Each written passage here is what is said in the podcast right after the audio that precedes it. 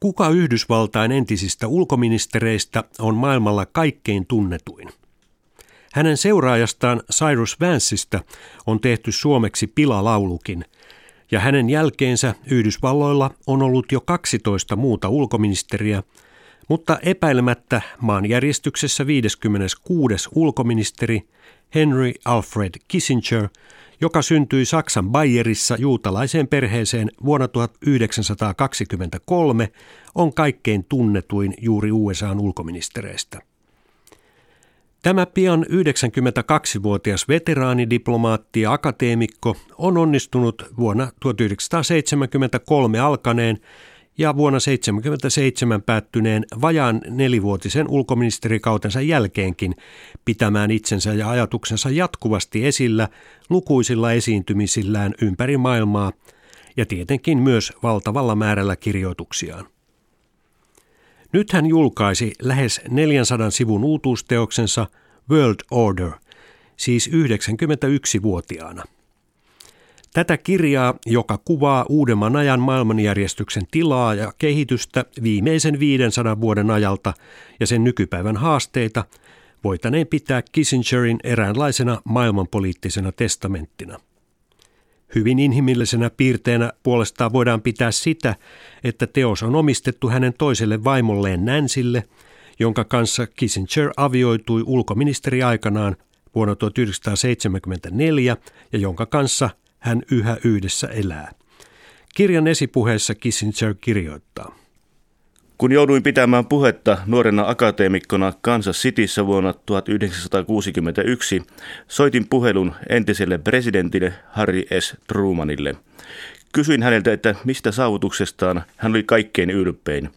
Hän vastasi, että löimme täydellisesti vastustajamme ja sitten vedimme heidät takaisin kansojen yhteisön piiriin. Olen halunnut ajatella, että vain Amerikan Yhdysvallat voi toimia tällä tavalla. Tietoisena Amerikan voimasta Truman siis oli ylpeä sen humaaneista ja demokraattista arvoista. Hän halusi tulla muistetuksi ei niinkään Amerikan voitoista, vaan sen sovittelukyvyistä. Henry Kissinger toimi aluksi republikaanipresidentti Richard Nixonin turvallisuusneuvonantajana, sitten ulkoministerinä, ja tämän jouduttua Watergate-salakuunteluskandaalin vuoksi eroamaan Kissinger jatkoi vielä ulkoministerinä Gerald Fordin kauden loppuun. Tämän ajanjakson alkupuolella U S A kävi katkeraa sotaa Indokiinassa, eli Vietnamissa, Kambodžassa ja Laosissa, ja sekaantui Chilen presidentin Salvador Allenden syrjäyttämiseen syyskuussa tuhatyhdeksänsataaseitsemänkymmentäkolme. Vaikka Kissingeriäkin on jälkeenpäin turhaan vaadittu jopa tuomiolle näiden aikojen sotarikoksista, muun muassa Kambodžan pommituksista, Kissinger oli kuitenkin avainhenkilönä aloittanut liennytyspolitiikan ja sen perusteella hänelle myönnettiin jo vuonna tuhatyhdeksänsataaseitsemänkymmentäkolme Nobelin rauhanpalkinto yhdessä Pohjois-Vietnamin ulkoministerin Le Duc Thon kanssa, joka silloin kieltäytyi kunniasta, koska sota oli vielä kesken. Vietnamin sota kuitenkin päättyi kaksi vuotta myöhemmin U S A:n vetäytymiseen ja maailmanjärjestys jähmettyi hetkeksi. Kylmän sodan vuodet olivat syvimmillään lännen ja kommunistisen maailman välillä. Kissinger mainitsee meille tuolloin tärkeästä etyhuippukokouksesta, joka pidettiin Helsingissä vuonna tuhatyhdeksänsataaseitsemänkymmentäviisi, vain sen, että Nixonilla oli tärkeä osuus sen aikaansaamisessa ja että se auttoi Itä-Euroopan maita vapautumaan Neuvostoliiton kontrollista. Kissinger maalaa sen verran suurilla kaarilla, että oikeastaan tuon kokouksen on täytynyt olla hänelle vain pienen pieni välivaihe historian suuressa kuohussa. Se, mikä maailmanjärjestyksen kannalta on ollut tärkeä kokous Kissingerin mielestä, tapahtui jo tuhatkuusisataaluvulla, eli kolmekymmenvuotisen sodan päättänyt Westfalenin rauha. Todellista globaalia maailmanjärjestystä ei ole koskaan ollutkaan. Se, mikä vaikuttaa yhä tänä päivänä eniten nykyiseen maailmanjärjestykseen, tapahtui jo neljäsataa vuotta sitten läntisessä Euroopassa Saksan alueen Westfalenissa. Eivätkä silloiset osanottajat olleet edes tietoisia maailman kaikista maanosista, saati sitten niiden kulttuureista. Satavuotinen maiden hallintaa koskeva sekasorto Euroopassa johti kolmekymmenvuotiseen sotaan vuosina tuhatkuusisataakahdeksantoista tuhatkuusisataaneljäkymmentäkahdeksan. Suurpaloon, jossa poliittiset ja uskonnolliset linjaukset johtivat totaaliseen sotaan silloisia kasvukeskuksia vastaan, ja melkein neljännes Keski-Euroopan väestöstä tuhoutui joko taisteluissa, tauteihin tai nälkään. Westfalenin rauhan seurauksena pääsi syntymään ja leviämään muun muassa protestanttinen kristinusko. Kissingerin mukaan silloiset neuvottelijat eivät edes ymmärtäneet luovansa pohjaa tulevalle maailmanlaajuiselle järjestelmälle. Tuolloin realiteettien vuoksi Venäjä jätettiin ulkopuolelle ylläpitämään omaa painajaismaista järjestystään, jota luonnehti yksi absoluuttinen hallitsija, yhdistynyt ortodoksinen kirkko ja ohjelma, jonka mukaan maa saattoi laajentua kaikkiin ilmansuuntiin. Tämä Venäjän ohjelma on ajankohtainen tänäkin päivänä. Pietari Suuresta Vladimir Putinin olosuhteet ovat vaihdelleet, mutta rytmi on pysynyt hämmästyttävän samanlaisena. Kiina oli aivan oma maailmansa ja samoihin aikoihin islam oli levittäytynyt laajalle arabimaailmaan ja Euroopan porteille. Ottomaanien sulttaanin viesti oli ollut eurooppalaisille tuolloin. Te olette kaksikymmentä valtiota, teillä on keskinäistä eripuraa. On oltava vain yksi imperiumi, yksi uskonto ja yksi maailmanjärjestys. Näin tunnutaan yhä ajateltavan vaikkapa tämän päivän Isiksen kannattajien joukossa.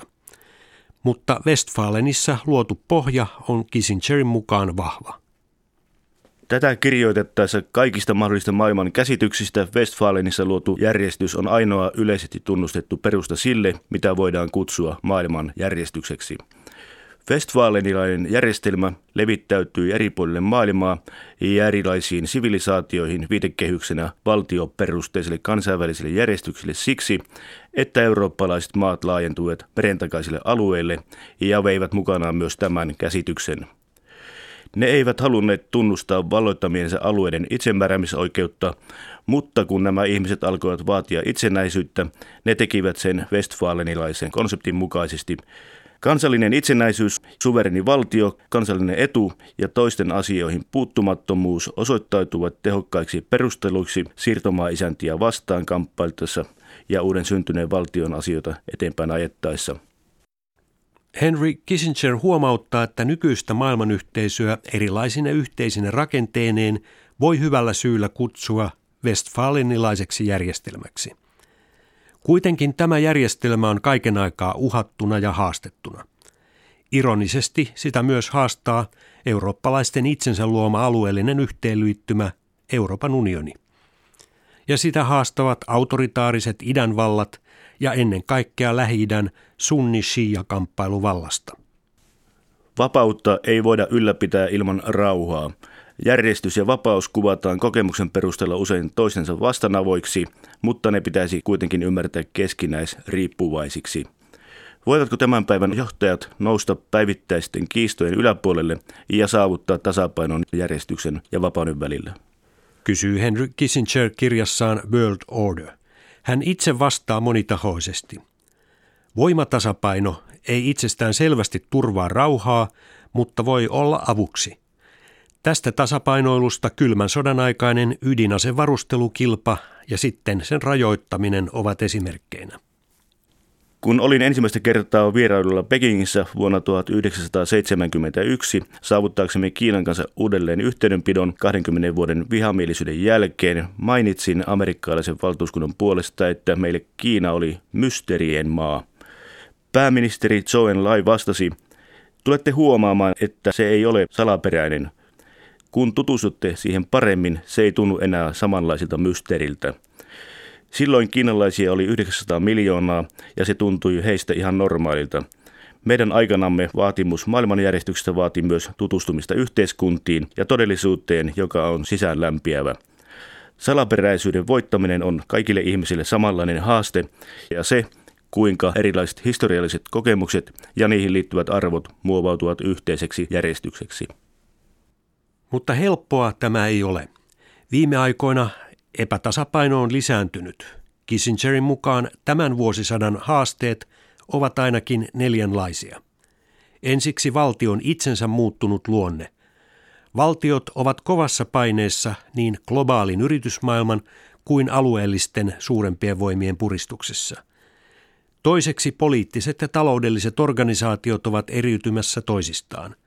Yksinkertaistettuna talous on globaalia, päätöksenteko paikallista. Tämä on tuonut monia kriisejä. Latinalaisessa Amerikassa tuhatyhdeksänsataakahdeksankymmentäluvulla, Aasiassa vuonna tuhatyhdeksänsataayhdeksänkymmentäseitsemän, Yhdysvalloissa vuosina kaksituhattayksi ja kaksituhattaseitsemän ja Euroopassa vuoden kaksituhattakymmenen jälkeen. Voittajat, jotka pääsivät kriisien ylitse ja jatkavat eteenpäin, eivät valita kovaan ääneen, mutta häviäjät, jotka joutuvat tekemään suuria rakenteellisia muutoksia, kuten Etelä-Euroopassa, esittävät lujaa kritiikkiä kansainvälistä järjestelmää kohtaan. Kolmanneksi Kissingerin mukaan edelleen puuttuu tehokas mekanismi, jolla suurvallat voisivat tehdä yhteistyötä kaikkein tärkeimmissä asioissa. Tämä voi tuntua oudolta, koska on Y K:n turvaneuvosto, on NATO, on E U, on APEC, on G seitsemän, G kahdeksan ja G kaksikymmentä. Yhdysvallat on mukana keskeisenä tekijänä lähes kaikilla näillä foorumeilla. Kuitenkaan tapaamisten tiheys ei toimi pitkän tähtäyksen strategian tukena. Alueet, joiksi Kissinger lukee muun muassa euraasialaisen Venäjän, Kiinan, E U:n, Yhdysvallat, Arabimaat ja niin edelleen, voivat joutua keskenään pahempiin konflikteihin kuin yksittäiset kansakunnat tai valtiot aikoinaan. Siksi tarvitaan ennen kaikkea alueiden ja suurten kulttuurien välistä maailmanjärjestystä, ikään kuin Westfalen kaksi piste nolla, vaikka Kissinger ei tätä termiä käytäkään. Hän puhuu kirjassaan kuitenkin paljon internetistä, kybermaailmasta ja siellä vaanivasta sodanuhasta, jotka yhdessä luovat neljännen haasteen.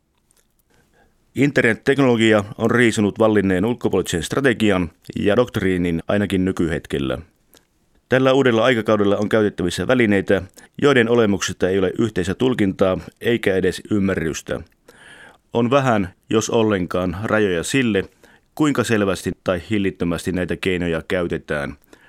Kun yksilöt ovat kykeneviä toimimaan verkossa omien, joskus hämärienkin päämääriensä hyväksi, voi myös valtioiden viranomaisten toiminta muuttua hämäräperäiseksi.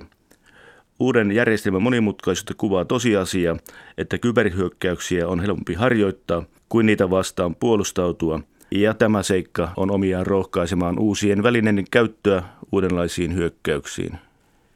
Näinhän toimii esimerkiksi pyhää sotaa käyvä ISIS. Kissingerin mukaan sosiaalisessa mediassa julistetaan moraalisia ehdottomuuksia jo ennen kuin on ehditty miettiä pitkän tähtäimen vaikutuksia. Jakolinja informaation, tiedon ja viisauden välillä on heikentynyt, hän sanoo, ja tuntuu olevan edelleen ajan hermolla. Vanhan ajan diplomatia epäonnistui usein hankkimaan suuren yleisen tukea toimilleen, mutta internetajan diplomatia vaatii uudenlaisen veronsa. Myös jäljittäminen on nyt helpompaa kuin koskaan ennen. Uusi aika luo siis uusia epävarmuuksia, mutta yhdestä seikasta Henry Kissinger on varma. Amerikan Yhdysvallat ei voi koskaan vetäytyä maailman näyttämöltä. Kauan sitten nuoruudessani olin tarpeeksi härski voidakseni sanoa ääneen, mikä on historian tarkoitus. Nyt tiedän, että historian tarkoitus on tulla löydetyksi, ei julistetuksi. Tämä on kysymys, johon meidän tulee yrittää vastata niin hyvin kuin pystymme, jotta se pysyy avoimena väittelylle ja keskustelulle. Että jokainen sukupolvi arvioidaan sillä perusteella, onko ihmiskunnan kaikkein merkityksellisimpiä elinehtoja otettu huomioon, ja että valtiomiehet tarttuvat päätöksiin mieluummin ennen, kun tiedetään, mitkä seuraukset olisivat olleetkaan ilman niitä.